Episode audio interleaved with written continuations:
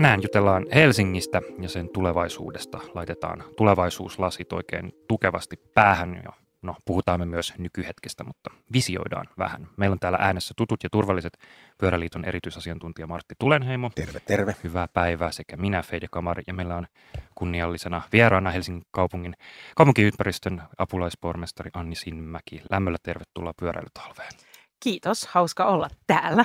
Mitä Anni sun talveen kuuluu? No nyt oikeastaan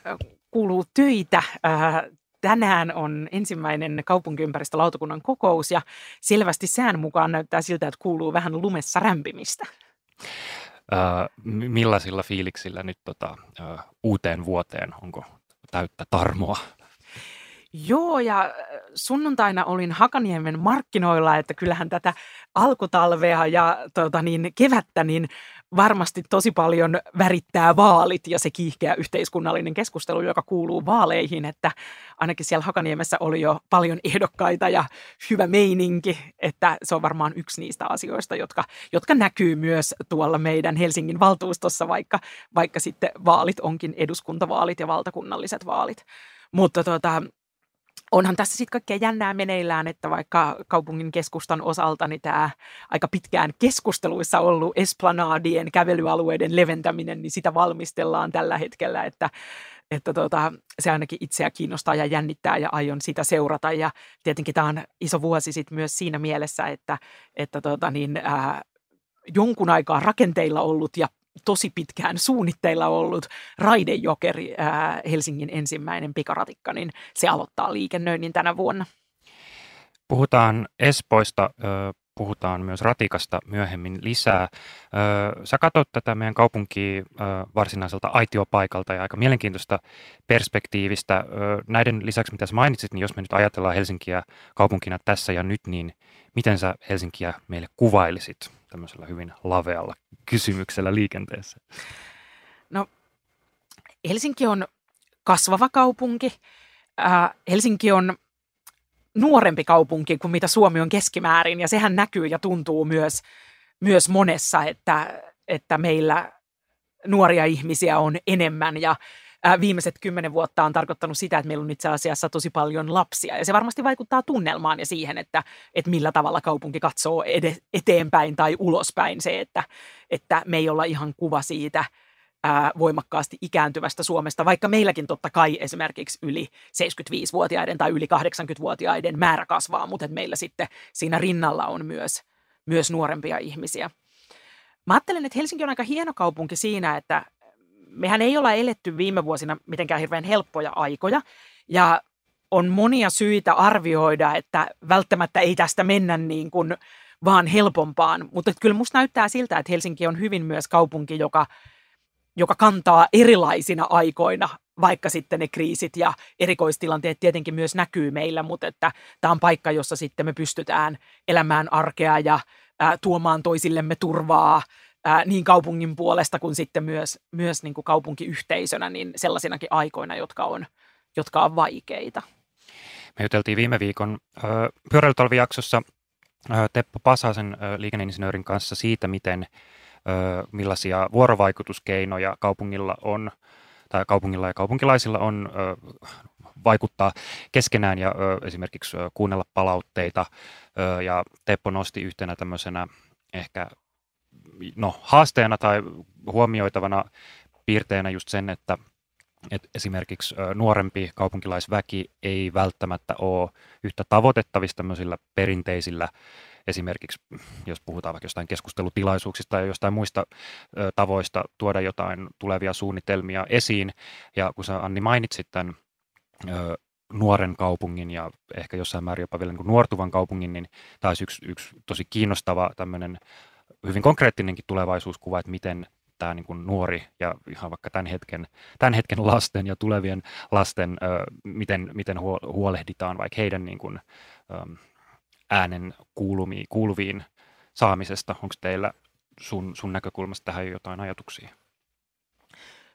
Erittäin hyvä kysymys. Ehkä mä lähden sellaisesta perusasiasta, että tota, kaupunkihan on aina niin monenlaisten haaveiden, mielipiteiden, ehdottomien kantojen ää, epävarmojen kantojen ää, paikka, että, että sitten on aina hyvä muistaa, kun puhutaan vuorovaikutuksesta, että, että on myös ristiriitaisia tavoitteita ja että kaikkien ää, tahto tai mielipiteet ei aina, ei aina sitten loppujen lopuksi toteudu. Mutta se, mikä on tärkeää, on se, että, että kaikki kuitenkin kokisi, jotka on osallistunut johonkin prosessiin tai laittanut palautetta, että se on jollain tavalla huomioitu, vaikka ehkä lopputulos ei ollut se, mitä itse, itse toivo. Se, mikä on ollut tosi mielenkiintoista ihan niin kuin tämmöisenä niin kuin metodina tai oikeastaan vaan, niin kuin, että miten vaikuttaa se, että millä tavalla vuorovaikutusta tehdään, että kun pandemian aikana nämä hyvin perinteiset kaupunginosatilaisuudet, niin ne siirtyy verkkoon, verkkotilaisuuksiksi. Ja tuota, se on ollut kiinnostavaa, että niihin on osallistunut todella paljon enemmän ihmisiä kuin mitä näihin äh, läsnä oleviin tilaisuuksiin. Ja myös se ikäjakauma on ollut toisenlainen. Että näissä verkkotilaisuuksissa on nuorempia ihmisiä kuin perinteisesti sit niissä tila- tilaisuuksissa, äh, joissa ollaan läsnä. Ja siinä varmasti näkyy just se, että vaikka sitten sen ikäiset ihmiset, joilla on pieniä lapsia, jotka ei lähtisi äh, jonnekin koululle osallistumaan, niin, tota, niin sitten se on kuitenkin aika luontevaa ehkä laittaakin kone päälle ja kuunnella, että mitkä on meidän alueen suunnitelmat ja ehkä laittaa chattiin muutama, muutama kommentti. Ja tämä on oikeastaan syy, minkä takia sit on ajateltu kaupunkiympäristön toimialalla, että, että vaikka pandemia ei enää sillä tavalla jyllää, niin kyllä aika paljon tullaan pitämään myös sit verkossa näitä tilaisuuksia. Totta kai myös tapaamisia ja on niin kuin, kohtaamisiin on aina, aina niin kuin perusteensa, mutta että et, et sanotaan, että ne kokemukset on kuitenkin ollut sellaisia, että halutaan tavata myös verkossa. Mutta sitten meidän täytyy tietenkin olla kaupunkina sellaisia, että ihmiset voi vaikuttaa vähän niin kuin sellaisella tavalla, mikä on heille sopiva, että, että on se sitten tota niin, ää, niin kuin palautekanavaan formaalisti tai sitten, että vetää hihasta kadulla, kun törmää johonkin päättäjään tai, tai tota niin, ää, kommentoi Instagram-postaukseen, että et yleensähän päättäjät sitten, sehän on niin kuin päättäjän myös ehkä semmoista niin kuin osaamista, että äm, että piirtyy se tilannekuva yhteensä kaikesta siitä palautteesta, mitä tulee. Mutta tietenkin sitten viranhaltijoiden valmistelussa niin on myös tosi tärkeää, että ikään kuin pidetään huolta siitä datasta ja niin kuin tiedetään tavallaan se, että, että kuinka moni ihminen tähän nyt on osallistunut. Meillä on ollut lautakunnassakin hyviä keskusteluja esimerkiksi siitä, että joissain asioissa on tehty tällaisia äänestyksiä ja ollaan pohdittu sitä viranhaltijoiden kanssa, että mitkä siinä on niin kuin hyvät ja huonot puolet, että että antaako se toisaalta liikaa sellaisen kuvan, että äänestyksen voittanut ää, esitys on varmasti se, joka valitaan, ja toisaalta onko se sitten, joka voi olla niin kuin harhaanjohtavaa jossain suunnittelun vaiheessa, näin ei välttämättä käy, ja sitten taas toisaalta niin ehkä äänestäminen on semmoinen simppeli keino, joka myös houkuttelee ikään kuin ottamaan kantaa ja tiivistämään sen oman kantansa. Ehkä mä itse ajattelen, että et yksi tärkeä on se, että ne vuorovaikutuksen keinot niin pysyy koko ajan vähän sillä tavalla elossa, että mietitään myös uusia keinoja. Ja nythän meillä on tarkoituksena, että tänä vuonna voitaisiin myös kokeilla sellaista metodia, joka on kansainvälisesti aika koeteltukin tämmöinen niin kuin satunnaisotannalla muodostettu kansalaisraati, missä sitten valitaan joku kysymys, jota ikään kuin ei vaan ne ihmiset, jotka sattuu asumaan lähellä tai jotka on juuri kiinnostuneita tästä paikasta, vaan enemmän että etsitään sellaista porukkaa, tavallisia kaupunkilaisia, jotka on niin kuin edustavia niin, että on eri-ikäisiä ihmisiä vähän eri alueilta, ehkä eri kieliä, äh, ehkä eri tulotasoja, ja sitten katsotaan heidän kanssaan, että miten jonkun vaikean kysymyksen työstäminen onnistuu. Tämä on semmoinen, mitä mä itse odotan tosi innolla. Sä mainitsit Anni, lapset ja, ja tässä ne, niin kuin pienten lasten isänä se lämmittää sydäntä, niin kuin ajattelen, että semmoinen käyttäjäkunta, joka ei välttämättä koskaan osallistu yhtään mihinkään vuorovaikuttamiseen ja jonka niin kuin saaminen mukaan mitä mainioimmilla satunnaisotannoilla kansalaisraatiinkin on hankalaa, niin, niin satun tietämään, että kaupunki tietenkin niin kuin instanssina pohtii myös tulevaisuuden kaupunkilaisia, joiden ääni ei vielä ole kuultavissa ollenkaan. Ja, ja se linkittyy aika vahvasti tähän meidän kattoteemaan, eli, eli kun tämä ohjelman nimi on Pyöräily talvi, niin usein ehkä keskusteluissa puhutaan ää, niin kuin tämän hetken kaupunkilaisista, mutta sitten taas kun suunnitellaan kaupunkia pidemmällä aikavälillä, niin ne käyttäjät helposti ovat niitä ihmisiä, jotka ovat tällä hetkellä vielä lapsia ja tulevaisuudessa ovat aikuisia tai osa, ei, osa heistä ei välttämättä tulevaisuuden helsinkiläisistä ole vielä muuttanut Helsinkiin tai syntynyt laisinkaan, niin tämä on niin mun mielestä semmoinen mainio teema, mistä myös ehkä lyhyesti puhuttiin viime kerralla Pasasen Tepon kanssa näistä eri aikatasoista, silleen, kuinka kaupunki rakentuu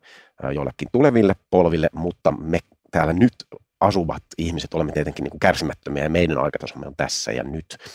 on, miten, miten sä näet nämä mahdollisesti nämä nykyhetken ja sitten sen tulevaisuuden perspektiivin välisen niin kuin hankauspinnan? No sanotaan, että se hankauspinta on kyllä ihan mun arkea. Ja, tota, ja tietenkin aika paljon mietinnässä äh, suunnittelussa. Ja, ja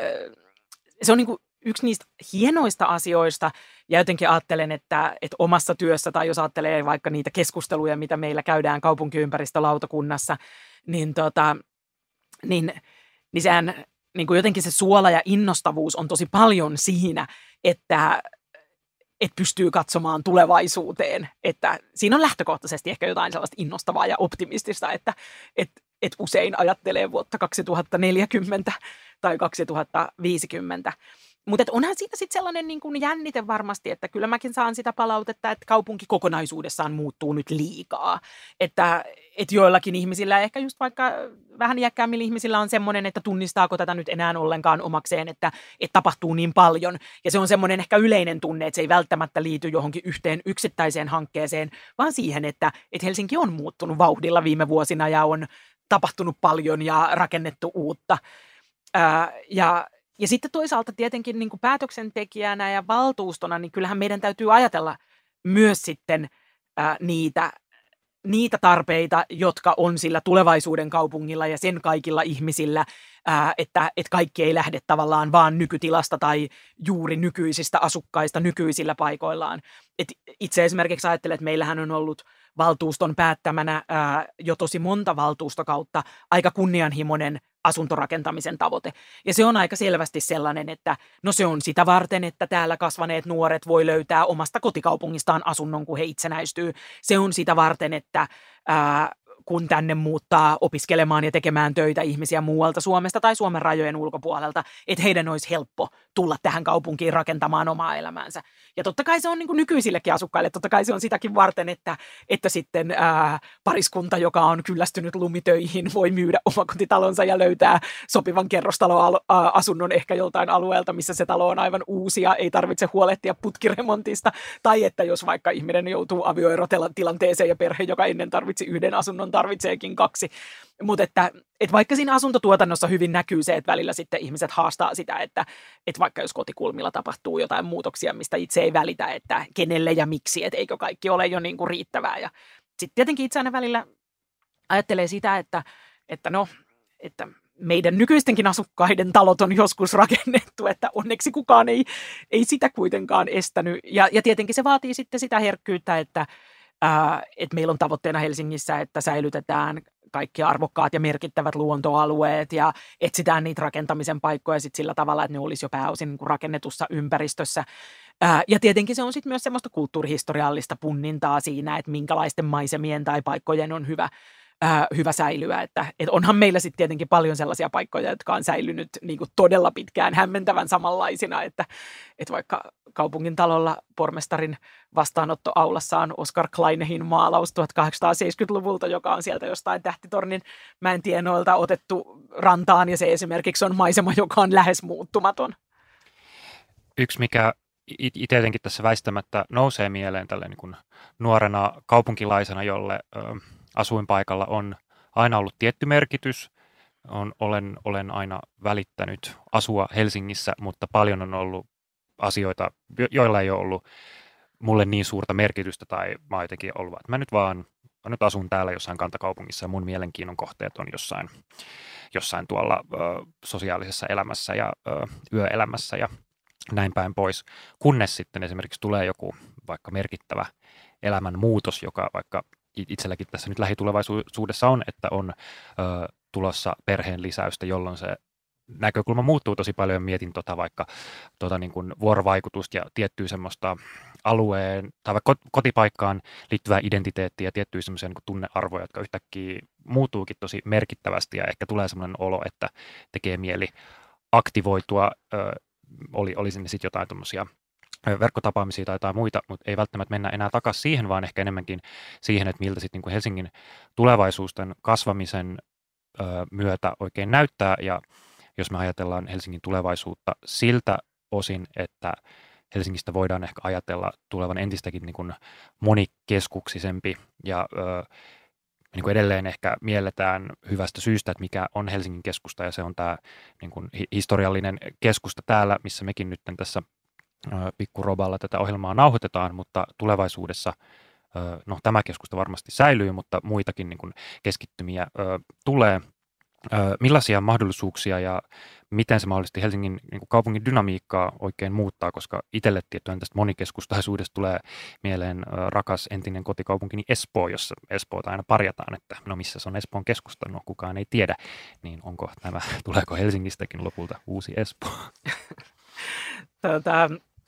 Helsingin rakenne on ehkä sellainen, että mä luulen, että ei tule tuossa mielessä uutta Espoota, että, että on todennäköistä, että, että Helsingin keskusta tunnistetaan tuohon ydinkeskustaan ää, vielä vuosikymmentenkin päästä.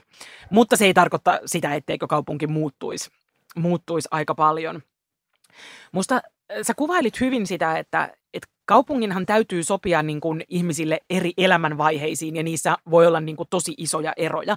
Et mehän tiedetään esimerkiksi hyvin se, että ihmiset muuttaa – ää, herkemmin, no silloin kun ei ole lapsia tai vielä silloin kun lapset on pieniä, mutta että jossain vaiheessa, ehkä siinä niin kuin esikoulun ekaluokan vaiheessa, niin ihmiset ei enää mielellään niin kuin muuta ää, pois, koska ihmiset ei oikeastaan halua, että lapsi joutuu vaihtamaan päiväkotia tai koulua, että jotenkin siinä kohtaa sitten juurrutaan. Ja se on kiinnostavaa, kun katsoo muuttotilastoja, että ihmiset ei tyypillisesti eniten muuta mitään hirveän pitkiä matkoja, vaan että ihmiset jollain tavalla näyttää, että ihmiset on aika kiintynyt sit siihen omaan osa-alueeseensa kaupungissa tai kaupungin osaan ja, ja pyrkii muuttamaan sen sisällä. Ja se on yksi syy, minkä takia me Helsingissä myös tavoitellaan sitä, että, että aika tasaisesti eri puolille kaupunkia syntyisi uutta rakentamista, koska se myös oikeastaan palvelee niitä ihmisten tarpeita, että sitten kun tarvitsee uutta asuntoa, niin ettei tarvitsiskaan että jos olisi niin, että me rakennettaisiin vaikka vaan Kalasatamaa ja Pasilaa, niin ei kaikki kuitenkaan niihin halua muuttaa, että sen takia se on oikeastaan hyvä, että sitten täydennys rakennetaan vaikka Vuosaaren keskustassa tai jotain tapahtuu Maunulassa ja ää, no aika isojakin ää, rakentamisprojekteja vaikka ollut ää, Lauttasaaressa ja että ää, Pitäjänmäessä tapahtuu, tapahtuu muutoksia. Tuota, tästä monikeskustaisuudesta, niin Ehkä mä lähden siinä ihan niin kuin Helsingin ää, voimassa olevassa, olevasta yleiskaavasta, ää, kaupunkikaavasta, ää, joka val, jonka valtuusto hyväksyi 2016. Ja siinähän on oikeastaan niin kuin maankäytön strategisista linjauksista tähän liittyy kaksi aika keskeistä. Toinen on se kantakaupungin ja keskustan laajeneminen ja toinen on tämä niin kuin monikeskustaisuus tai verkostomainen niin kuin liikkumisenkin rakenne. Ja tota, musta nämä on oikeastaan niin kuin hyviä strategisia tavoitteita. Ja tota, niin, ja kyllähän me nähdään vaikka se, että meillä on lähdössä käyntiin ää, Siltavuoren salmen ympärillä Hakaniemessä ää, uutta rakentamista, joka tarkoittaa sitä, että vanhaa kantakaupunkia sinänsä ää, siinä, missä on meri Haka, Haka, ää, Hakaniemi ää, Kallion liepeillä, niin siihen tullaan täydennys rakentamaan aika merkittävästikin ja siinä on, on sitten myös inframuutoksia. Ää, me ollaan nähty, äh, nähty ehkä niin kuin yksi aalto tai yksi sukupolvi myös näitä niin kuin uusia joukkoliikenteen solmukohdassa olevia kauppakeskuksia, että näitähän on äh, Redi ja Tripla, jotka on, jotka on valmistunut vuosina 18 ja 19. Mun oma ajatus tota, niin siinä aikana, kun itse on ollut tässä tehtävässä, niin ei ole enää suunniteltu uusia tämmöisiä isoja kauppakeskuksia, vaikka nämä kaksi tosi isoa onkin niin kuin valmistumisensa myötä tietenkin ää, vaikuttanut aika paljonkin kaupunkia, varmaan osaltaan myös niin kuin haastanut ja ehkä ei nyt ainakaan helpottanut sitten ydinkeskustan niin kuin tilannetta. Mutta ehkä se mun oma ajatus, tai sitä olisi helppo kuvata Itäkeskuksen muutoksen avulla. Me ollaan järjestetty siellä iso suunnittelukilpailu ja hyväksytty suunnitteluperiaatteita. Ja siinä tarkoituksena on se, että, että Itäkeskus ja Itäkeskuksen ympäristö, joka on aikanaan valmistunut ää, 80-luvulla, osittain 70-luvun suunnittelua, niin ää, metron pääteasema ja sitten ää, siihen aikaan Pohjoismaiden suurin kauppakeskus Itäkeskus ja sitten toisaalta vähän niin kuin väylien toiselle puolelle sitten, sitten niin kuin 80-luvun kulttuurirakentamista ää, kaupungin oma kulttuurikeskus keskus Stoa ja sitten vielä vähän vanhempaa perua, ää, vanha ostoskeskus Puhos. Ja nyt näiden ympäristöä on suunniteltu sillä tavalla, että oikeastaan Itäkeskus voisi olla kaikkien itäisten lähiöiden, mitä se nyt jossain määrin tälläkin hetkellä on, mutta että tulevaisuudessa se voisi olla itäisten lähiöiden tämmöinen niin urbaani keskus, jossa olisi kaupunkimaisia piirteitä, jossa kävely ja pyöräily olisi helppoa, missä se katutila itsessään olisi viihtyisää, missä tapahtuisi äh, kulttuurin saralla, missä olisi hyvät kaupalliset palvelut. Ja äh, se tuleva Itäkeskuksen muutos niin tarkoittaa sitä, että sinne tulee myös tosi paljon asuntorakentamista. Meillä on suunnitelmissa just äh, viime syksynä budjettineuvotteluissa tota, aikataulutettiin Stoan laajentumista, koska silloin kun kaupunki laajentuu, niin kysymys ei tietenkään voi olla vaan kaupallisista palveluista tai vaan asumisesta, vaan tarvitaan niin kuin monimutkainen ja moninainen kudos asioita, että on ne sitten liikuntapalveluita tai kulttuuripalveluita ää, ja tietenkin hyvin suunniteltua kaupunkitilaa. Ehkä se Itäkeskuksen muutos on semmoinen, mistä mä ajattelen, että se on niin kuin sen meidän nykyisen yleiskaavan hengen mukainen sellaista suunnittelua ja tekemistä, joka sitten tarkoittaa sitä, että varmasti tulevaisuudessa itäisistä lähiöistä, niin ehkä, ja tälläkin hetkellä totta kai onhan se realismia myös, että idässä monet ihmiset ei ne käy aina Helsingin keskustassa, että ei se ole niin semmoinen, että välttämättä olisi käytävä, ja silloin toivottavasti meillä on tulevaisuudessa semmoinen itäkeskus, joka sitten tuntuu paljon nykyistä kotoisammalta ja viihtyisämmältä, ja, ja se voi olla sitten monien alueiden ja monien ihmisten se niin keskusta. Tuon ö, mielenkiintoinen toi, no mulla tulee mieleen, mä olin syksyllä käymässä Lontoossa ja näin siellä yhtä mun kaveri, joka siellä asuu ja ö, jotain siinä sitten päiviteltiin, että no mitäs ollaan touhuttu. Ja sitten mä sanoin, että no että ollaan tuolla keskustassa pyöritty nyt parina viime päivänä. Ja sitten hän totesi, että no niin, että, että hän ei oikein muista milloin hän on viimeksi käynyt Lontoon keskustassa, koska ei tavallaan ole ollut mitään asiaa. Ja, ja ö, jotenkin ymmärsi siinä, että se ei välttämättä ole mikään moite Lontoon ydinkeskustaa kohtaan, vaan enemmänkin ehkä päinvastoin, että hän, hän löytää sieltä kaupungista tarpeeksi tarpeeksi itselleen tärkeitä juttuja, jolloin sinne keskustaan ei välttämättä, se, se ei ole niin semmoinen pakollinen paikka. Ja tämä on itse asiassa ihan kiinnostava mielestäni jotenkin kulma Helsingissäkin miettii ja just tähän tähän klassiseen Helsingin näivet, äh, niin keskustan näivettymis, äh, nyt Martti tuossa äh, sai melkein slaagin, kun mainitsin tämän sanan, että et ehkä voi jopa kysyä, että et niin onko siinä välttämättä mitään pahaa, jos ihmiset löytää tämän ydinkeskustan ulkopuolelta itselleen niin kuin mielekkäitä ja arjessaan tarpeellisia asioita. Mainitsit Anni tuon Itäkeskuksen, tuleeko sinulle mieleen jotain muita alueita tai kaupunkikeskittymiä, joissa ehkä ainakin pinnan alla kuplis myös tämmöistä vähän vastaavanlaista ö, kehityssuuntaa. Oikeastaan voi sanoa, että, että ehkä melkein pienemmässä mittakaavassa, niin meillähän on tosi niin kuin selvästi pienemmässä mittakaavassa kuin Itäkeskuksen, joka nyt oikeasti on niin kuin iso alueellinen keskus jo tälläkin hetkellä, niin meillähän niin kuin kuplia tapahtuu aika paljon tota niin, niin kuin eri puolilla kaupunkia sen ehkä haluan nostaa, että me ollaan ää, tällä valtuustokaudella, niin me ollaan erityisesti määritelty ja nostettu ää, kaupunkiuudistusalueita, ää, joita on koko Mellunkylän laaja alue, sitten ää, Malmin kartano Kannelmäen alue ja sitten ää, Malmin alue. Ja näissä kaikissa tapahtuu aika paljon ää, kaiken moista, tota niin, sekä, sekä investointeja siihen niin kuin, ää, vaikkapa aseman seudulle ja ää, siihen ikään kuin niiden paikkojen keskuksiin ja toisaalta sitten suunnitellaan täydennysrakentamista ja, ja tota niin, samalla sitten tietenkin halutaan tehdä ää, niin kuin monien palveluiden kannalta tota niin, Äh, paikoista houkuttelevampia. Ja tähän myös kytkeytyy ehkä se, että, että nämä, on, nämä on paikkoja, joissa sitten meillä on myös näitä alueellisia kulttuurikeskuksia, joiden, joiden ikään kuin profiilia ja uudistumista sitten myös, myös samalla, samalla mietitään. Ää, näistä tota, Malminkartano on ehkä just sillä tavalla myös mielenkiintoinen, että meillä oli lautakunnassa käsittelyssä Malminkartanon suunnitteluperiaatteet ja me ollaan määritelty, että sitten noin ehkä kolmannes ää, ää, lisää tota niin, porukkaa näille kaupunkiuudistusalueille ää, muutaman vuosikymmenen aikavälillä olisi ää, hyvä saada. Ja tota, niissä suunnitteluperiaatteissa sit meitä tuli myös vastaan aika semmoinen tyypillinen tämän ajan dilemma, että, että Malmin kartanon aseman yläpuolella ja aivan aseman ympäristössä on aika hieno metsäalue, joka on eri syistä, vähän historiallisista maanomistussyistäkin ikään kuin jäänyt, jäänyt sinne omaan rauhaansa. Ja tuota, niin, lautakunnassa me palautettiin nämä suunnitteluperiaatteet, koska me haluttiin, että se väkimäärän lisäys, jota kaikki kyllä pitää Malmin kartanossa perusteltuna, että yritetään löytää sille paikkoja mahdollisimman paljon niin, että sitten tämä kartanon metsä myös voisi säilyä mahdollisimman laajana, että katsotaan, mitä sieltä suunnittelijat sitten löytää uusia vastauksia, mutta se oli ehkä aika tyypillinen sellainen niin kuin tämän, tämän ajan ajan, ajan keskustelu, mutta että, että et aika paljon sitten meillä on ehkä semmoisia paikkoja, joissa se rakentaminen tuleekin ja ne muutokset tulee aika niin kuin pienistä palasista, mutta sitten ehkä voi olla niin, että sitten kun katsotaan jossain kohtaa niin ajasta taaksepäin, niin ne voikin tuntua kohtuullisen tota niin, isoilta. Et ehkä, ehkä vaikka Oulun kylän ää, aseman seutu, jossa Raidejokeri nyt tulee sinne viereen, niin siellähän on, on tapahtunut mittakaavamuutosta ja, tota niin, ja sitten on kaikkea kiinnostavaa niin kuin ratikan varrelle, vaikka ää, rakennetaan ää, sellaista kerrostaloa, jossa on pääosin painovoimainen ilmavaihto ja perinteiset massiivirakenteet, tota, niin avaruusarkkitehdit on ollut sitä suunnittelemassa, että et kyllä meillä on melkein niin kuin joka puolella kaupunkia tavallaan näitä niin kuin jonkun mittakaavan muutoksia, erityisesti nyt sitten raideliikenteen solmukohdissa ja aseman seuduilla. Raideliikenteestä puhuttaessa, niin, niin kun tämä Helsinki kasvaa ja yhä suurempi väkiluku tarkoittaa varmasti entistä enemmän liikennettä, niin meillähän on niin jossain määrin tämmöinen paradoksi Helsingissä, että me ei koskaan oikeastaan niin kuin itse huomata sitä, että Helsinki tuppaa olemaan yksi kestävän liikkumisen johtavia kaupunkeja Euroopassa ja ehkä maailman mittakaavassakin jo valmiiksi. Ihmiset kävelee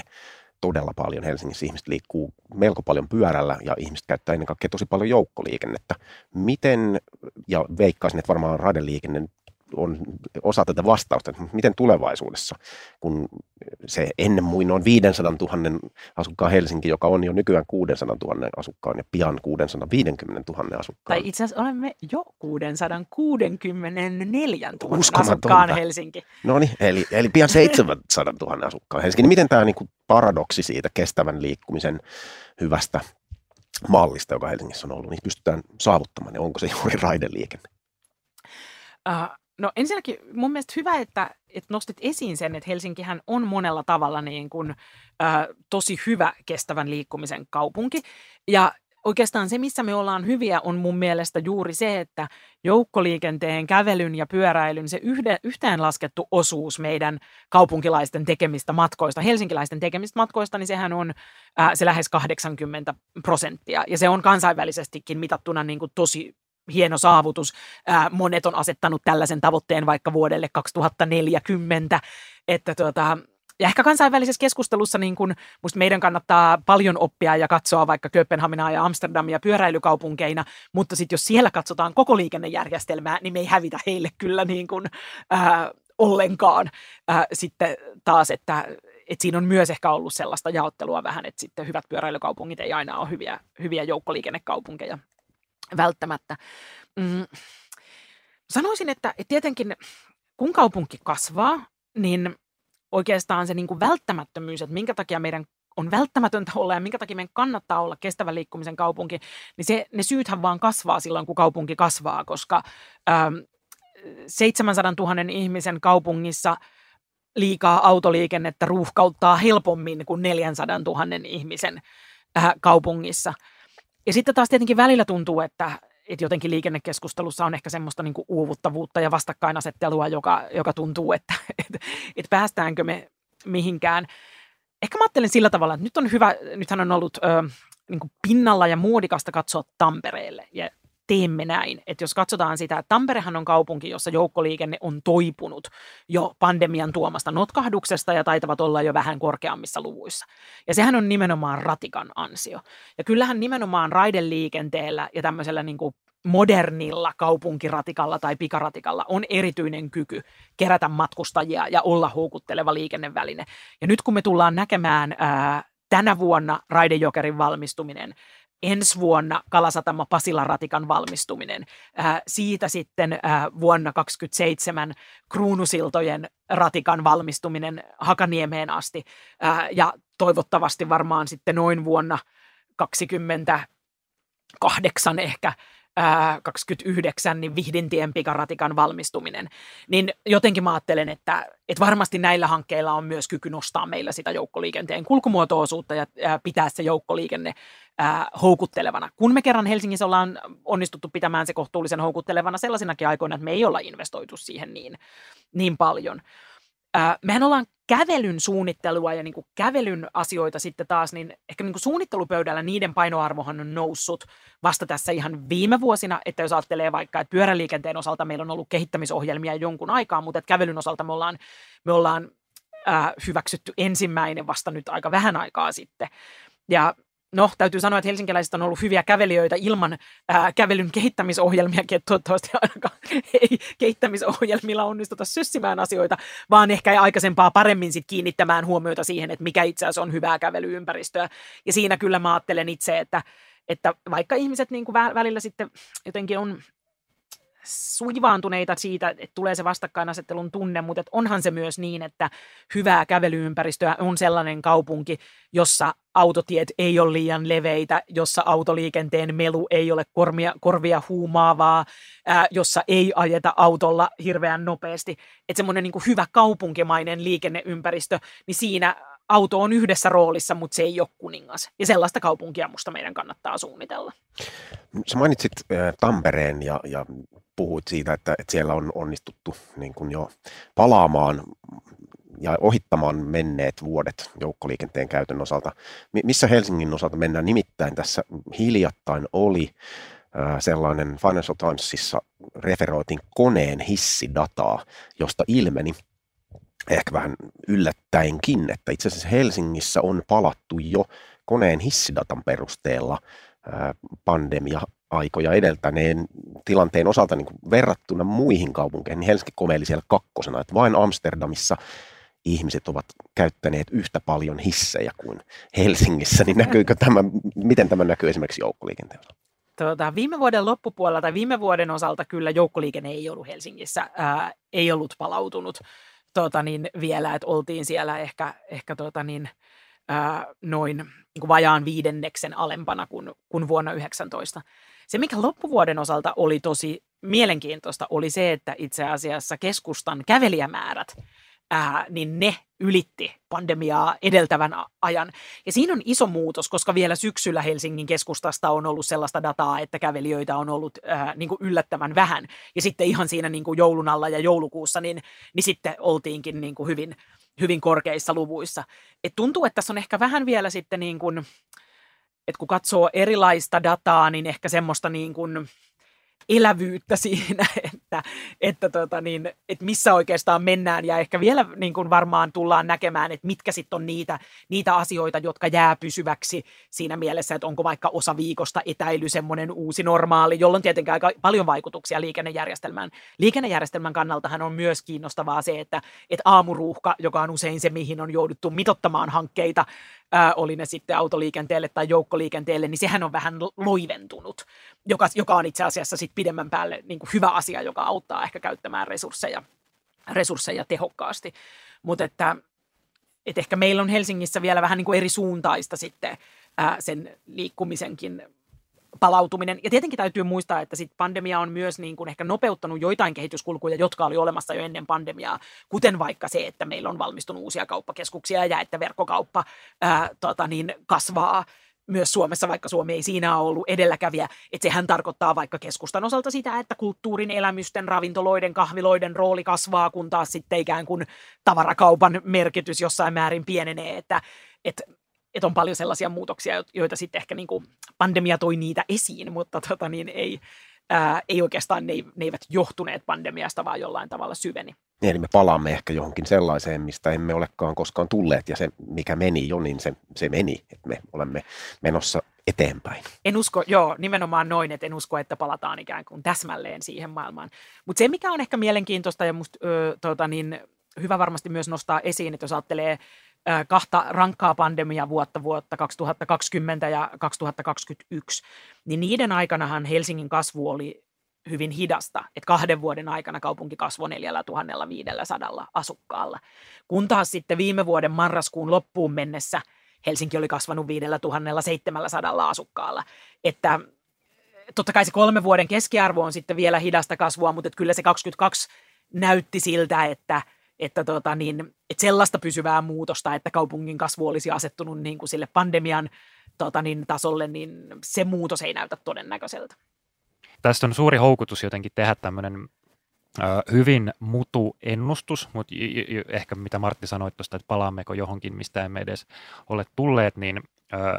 ajatellaan jotain tämmöistä, ehkä jotain tämmöisiä hiljaisia signaaleja, jotain megatrendejä, joihin esimerkiksi itse tuntuu, että lukeutuu vaikkapa erilaisten vaikka sosiaalisen median alustojen mainittu ja väitetty ahdinko. Että ihmisiä, ihmiset ei enää jaksa ehkä, vaikka ne edelleen viettäisi paljon aikaa somessa, niin se jotenkin risoo ja jo, joku siinä niin kuin hiertää ja erilaiset niin kuin, ö,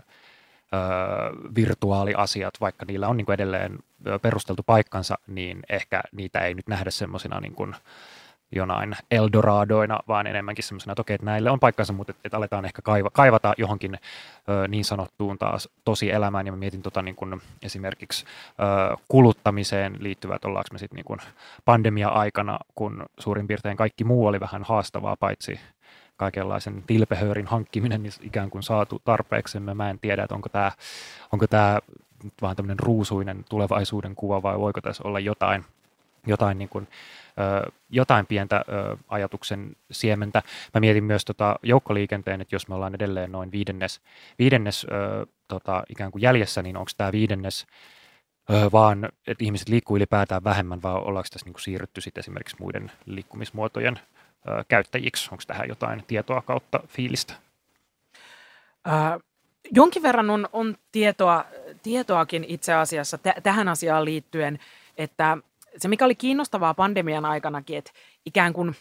matkoja, ää, jotain liikkumista sitten kuitenkin tapahtui jopa niinä niin kuin aika, aika niin kuin suljettuina aikoina, mutta sitten siellä korostui itse asiassa ne tosi niin kuin lähellä tehdyt jopa ihan kävelymatkat, että siellä näkyy sitten, että ihmiset yksinkertaisesti kävi kävelyllä. ja tota niin, ja sittenhän näkyy myös sellaisia muutoksia siitä, että ikään kuin ää, vapaa-ajan liikkuminen sitten taas jonkin verran lisääntyi silloin, viikonloppuliikkuminen, kun taas sitten tämä niin kuin ikään kuin arkinen työmatkaliikkuminen ää, liikkuminen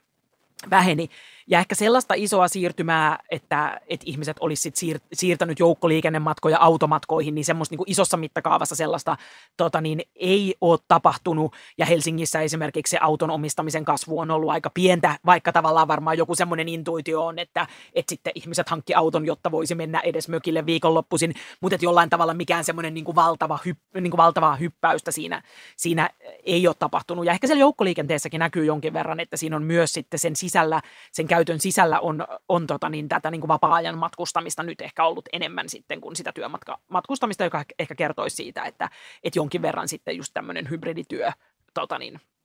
ää, näkyisi siellä. Mutta isompi kysymys ehkä siitä, että mihin, mihin se meidän elämäntapa on menossa. No ensinnäkin meillä tietenkin pitäisi olla aika niin kuin reippaasti semmoinen asenne, että, että tiettyjä materiaalisia niin kuin rajoitteita sille tulee –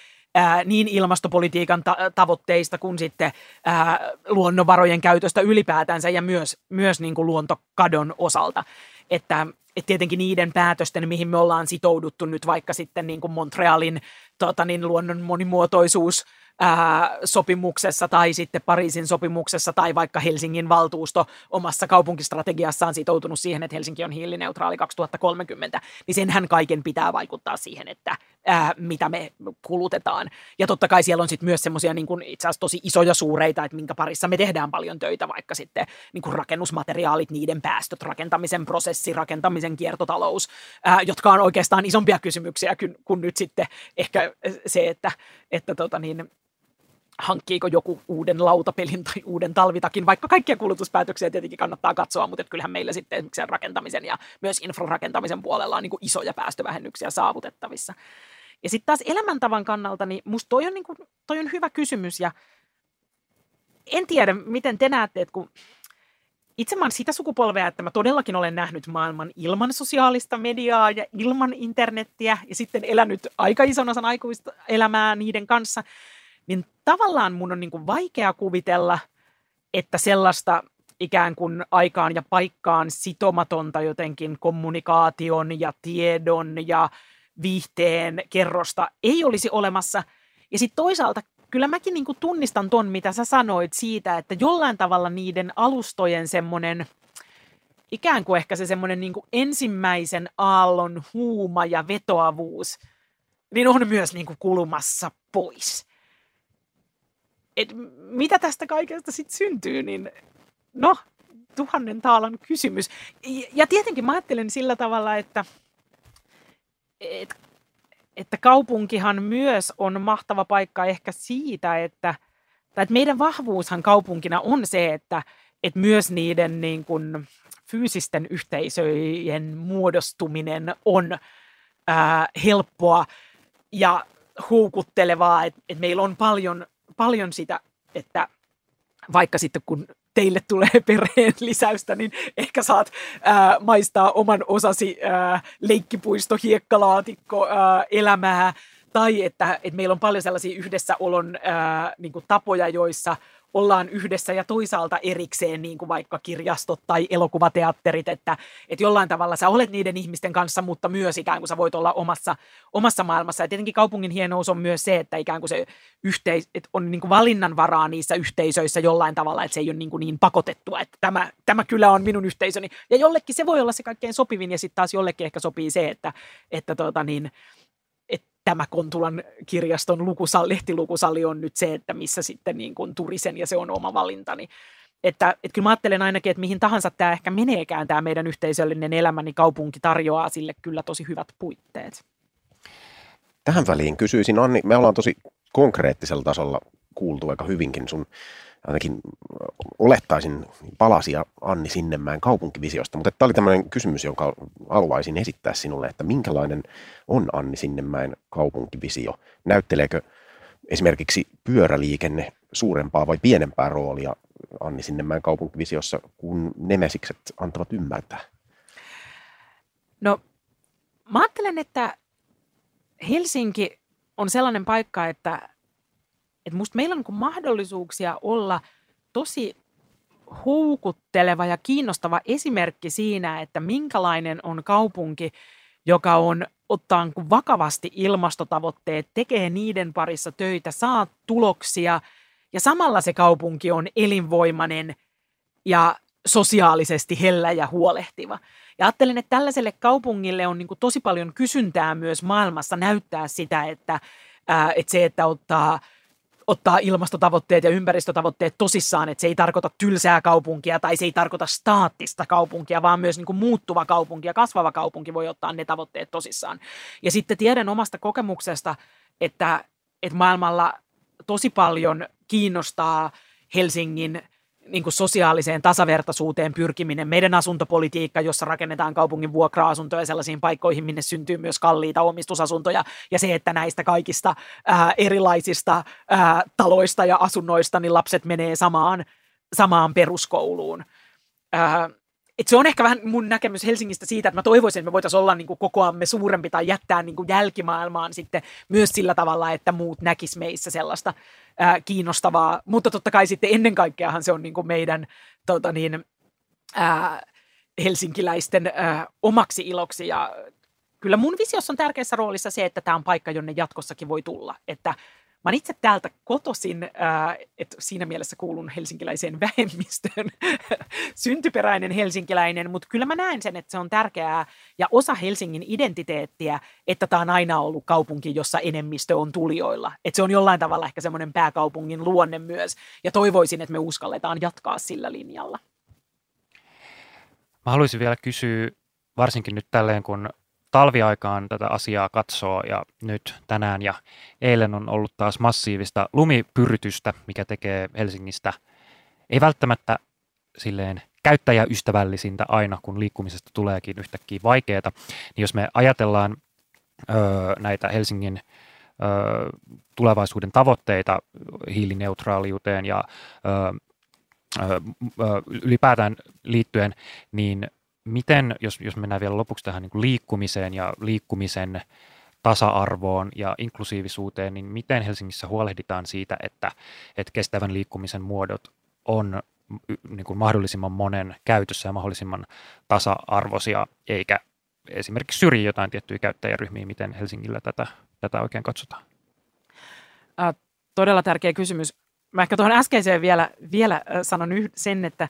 että kyllä pyöräliikenteellä on mun kaupunkinäkemyksessä iso rooli ja haluan nostaa siitä yhden sellaisen äh, niin kuin osa-alueen, joka ei ole semmoinen niin kuin puhtaan ehkä että hyvä liikennejärjestelmä voi varmasti rakentua vaikka niin kuin vaan superjoukkoliikenteelle ja ää, hyvät kävelyolosuhteet ja, ja tota niin, ää, että pärjätään tavallaan niin kuin kohtuullisella määrällä pyöräilyäkin, mutta mun mielestä pyöräilyllä on kuitenkin sellainen, sellainen niin kuin tietty etulyöntiasema, että –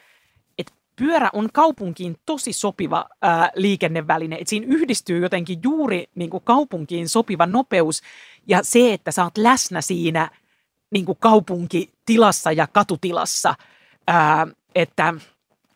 että ratikasta sä niin kuin et pysty pysähtymään tai jos joku tulee vastaan, niin ää, sä et hyppää pois ratikasta, että menpä tervehtimään tota ihmistä, jota en ole nähnyt pitkään aikaan, mutta, mutta pyörän selästä sä vielä voit tehdä sen, että, että pyörä vaan on jollain tavalla niin kuin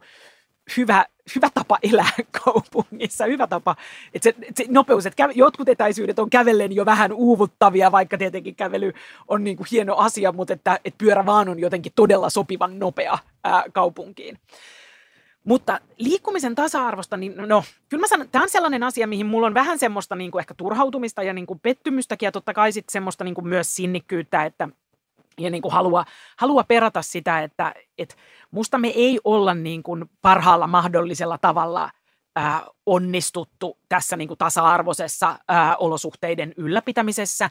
Ja tota niin, jos nyt ajattelee vaikka viime talvea, niin kyllä mä olen saanut tosi paljon palautetta sit siitä, että, että nimenomaan kysymys on siitä, e, ei edes pyöräväylistä, vaan siitä, että miten pääsee niin kuin itse asiassa liikkumaan sen niin kuin lyhyen matkan niin kuin herregud vaikka sille omalle autolleen tai joukkoliikennepysäkille. Että kyllähän meillä on siinä niin kuin, ää, tota niin, haasteita. Ja jos mä ajattelen ehkä poliittisena päättäjänä, niin tuntuu, että kun me ollaan niin kuin pyöräliikenteen kehittämisohjelmassa ja kävelyn kehittämisohjelmassa ja niin kuin lautakunnan hyväksymissä esteettömyyslinjauksissa ja lukuisissa budjettipäätöksissä ja niin kuin pyöräliikenteen tehostetun talvikunnossapidon niin kuin päätöksissä kuitenkin musta aika selkeästi linjattu tämä niin kuin ylläpidon hyvä taso, niin se, että nämä päätökset ovat niin kuin sitten, että miten ne toteutuvat käytännössä, niin kyllä siellä näkyy ehkä sellaista niin kuin historiallista kitkaa, että ylläpitoa on totuttu tekemään toisin ja että siellä ehkä niin kuin pääväylien ää, sekä autoliikenteen ja toisaalta tietenkin niin kuin joukkoliikenteen pääväylien ylläpito on vieläkin ihan eri tasolla kuin sitten se kävelyn ja pyöräilyn siellä on resurssikysymyksiä, kun kaupunki on kasvanut, niin ylläpidon resurssit ei ole kasvanut niin kuin yhtä paljon, mutta on siellä myös sit ehkä niin kuin työkulttuuriin ja tekemisen tapaan liittyviä asioita, joita muuttamalla sitten osa resurssikysymyksistä myös niin kuin, ää, ratkeaisi. Mutta tämä on sellainen asia, jossa niin kuin, jos tehdään koko ajan paljon ja meillä on nytkin vielä tulossa lautakunnan käsittelyyn vaikka sitten ihan tämmöisiä peruskysymyksiä siitä, että mikä on se lumitila ja missä sitä käytetään. Itse ajattelen, meillähän on tänä talvena nyt sitten kokeiluja siitä, että katsotaan, että miten jos otetaan niin kuin kadun varresta toinen puoli, joillakin kaduilla katsotaan tätä, että otetaan toinen puoli niin kuin pysäköintiruuduista lumitilaksi, että mitä taloudellisia hyötyjä ja niin kuin ylläpitoon liittyviä hyötyjä sillä saadaan aikaiseksi, koska se on selvää, että osa ongelmista liittyy siihen, että, että lumitila kaupungissa on vähentynyt, mutta että tässä on vielä työssä sarkaa edessä. Ja se menee jollain tavalla nyt sitten, että tässä tarvitaan ehkä sitten semmoista niin kuin periaatteellista työtä, jossa sitten ää, niin kuin ollaan päätöksenteon ja sen operatiivisen tekemisen välimaastossa, jossa sitten täytyy löytää ikään kuin strategisia ratkaisuja, joilla on kuitenkin tarpeeksi käytännön sisältöä, että se helpottaa joidenkin näiden asioiden tekemistä ja onnistuu aikaan saamaan sellaisia muutoksia, joita on pitkään haluttu tähän loppuun mä haluaisin kysyä Anni sulta tämmöistä kysymystä. Sä edustat ää, poliittisesti vihreitä ja oot ollut, ollut mukana monessa politiikan tekemisen keskeisessä paikassa. Tota, usein ajatellaan, että et, et vihreät ovat vain kaupunkilaisten puolue, mutta mut sitten tavallaan unohtuu se, ää, ehkä se kolikon toinen puoli, että tuntuu, että ympäri Eurooppaa vihreät ovat nimenomaan kaupunkilaisten puolue. Ja, ja hyvin monessa kaupungissa vihreillä on aika vahva asema. Ja sitten mitä tulee niin kuin ajatteluun, niin ehkä yleisesti ottaen niin voidaan varmaan olettaa, että, että semmoinen, niin mistä ne ajatusten virrat kulkevat mihinkin suuntaan, niin ikään kuin se niin kuin perusyleinen keskustelu luo semmoista mielikuvaa, että vihreät poliitikot synnyttävät ajatuksia ja ää, sitten ne virtaavat eteenpäin, mutta itse asiassa onko asia lainkaan niin vai tapahtuuko se virta toiseen suuntaan tai kenties molempiin suuntiin, mutta minkä nimisiä ajattelijoita kehtaisit kertoa meidän kuuntelijoille, jotka ovat mahdollisesti vaikuttaneet omiin ajatuksiisi ja kaupunkivisioihisi? Tota niin, no kyllä mulla varmaan, se on ehkä aika tämmöinen, niin kuin, en tiedä, klassikkovastaus, mutta tota, niin Jane Jacobs, ää, tota, niin, kaupunkiaktivisti tota, niin, Manhattanilta ja hänen kirjoituksensa ja ehkä erityisesti Death and Life of American Cities, niin kyllä se on ehkä mulle semmoinen, joka, joka tota, niin, tavallaan, että jos yksi pitäisi nimetä, niin ää, nimeän hänet. Ehkä muutenkin sanoisin, että kyllä mun politiikkakäsityksessä ehkä on niin, että ää, et ehkä poliittiset puolueet, joo, mutta että et kuitenkin se on ehkä sitten, ajattelen, että se on niin kuin kansalaisyhteiskunta, ää, aktivismi ää, ja aktivismi tosi laajasti ajatellen nyt vaikka, että se voi olla slashin perustamista tai elokapinaa tai ää, critical mass pyöräretkeä tai tota niin, niin kuin hyvin monenlaista, niin että kyllä tietyllä tavalla sitten ehkä niin kuin poliittinen päätöksentekokin ammentaa sen niin kuin voimansa ja ideansa aika usein niin kuin laajasti kansalaisyhteiskunnassa, jota, jossa ne kuitenkin sitten on, on niin kuin oma, ö, ovat tietenkin myös toimijoita. Mutta ehkä niin suomalaisesta keskustelusta se on just hyvä esimerkki, että, että miksi sanotaan niin, että vihreät ovat vain kaupunkilaisten puolue. Ikään kuin ne kaupunkilaiset ihmiset olisivat vähän niin kuin vähemmän kuin ne jotkut muut, että, että tota, tärkeitä ihmisiä ne kaupungeissakin asuvat ihmiset ovat. Ja sitten tietenkin ajattelen, on, niin kuin nyt olen tehnyt pitkään Helsingissä töitä ja sitä ennen olin pitkään eduskunnassa ja valtakunnan politiikassa. Ja jos mietin ihan sitä niin kuin kaupunkiympäristön apulaispormestarin roolia ja mietin sitä niin kuin kuntapäättäjän roolia,